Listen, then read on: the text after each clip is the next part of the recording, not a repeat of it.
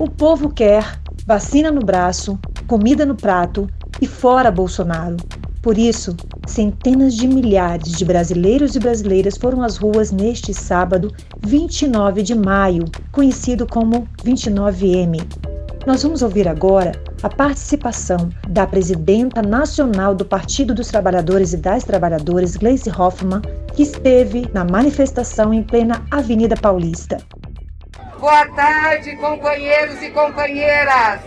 O Partido dos Trabalhadores e das Trabalhadoras vem aqui saudar essa grandiosa frente contra Bolsonaro, a frente fora Bolsonaro.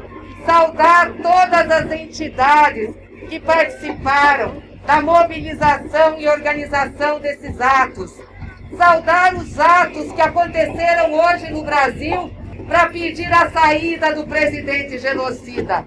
E saudar especialmente a todos e todas vocês que estão aqui que estão aqui para lutar contra o governo da morte, contra o governo da fome, para que ele saia da presidência do Brasil. Nós sabemos da crise que nós estamos vivendo, a situação crítica da pandemia, mas nós também acompanhamos a situação crítica do nosso povo, que sem emprego, sem renda, sem cuidado do governo, todos os dias está nas ruas lutando para sobreviver e enfrentando o vírus.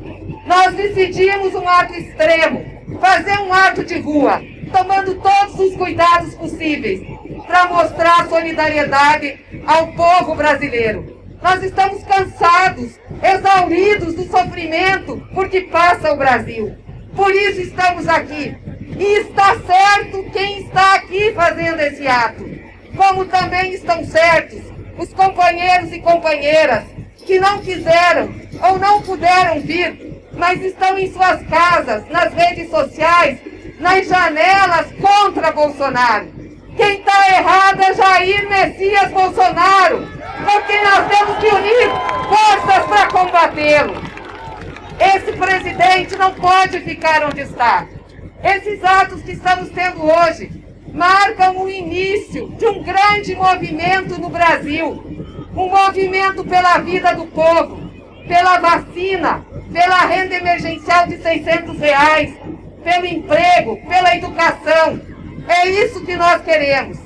Mas nesses atos nós também queremos dizer que não queremos Bolsonaro, que não queremos esse presidente mentiroso, presidente covarde, fanfarrão, que faz manifestação de rua para se autopromover com supermotos, cercado por milicianos e protegido por policiais.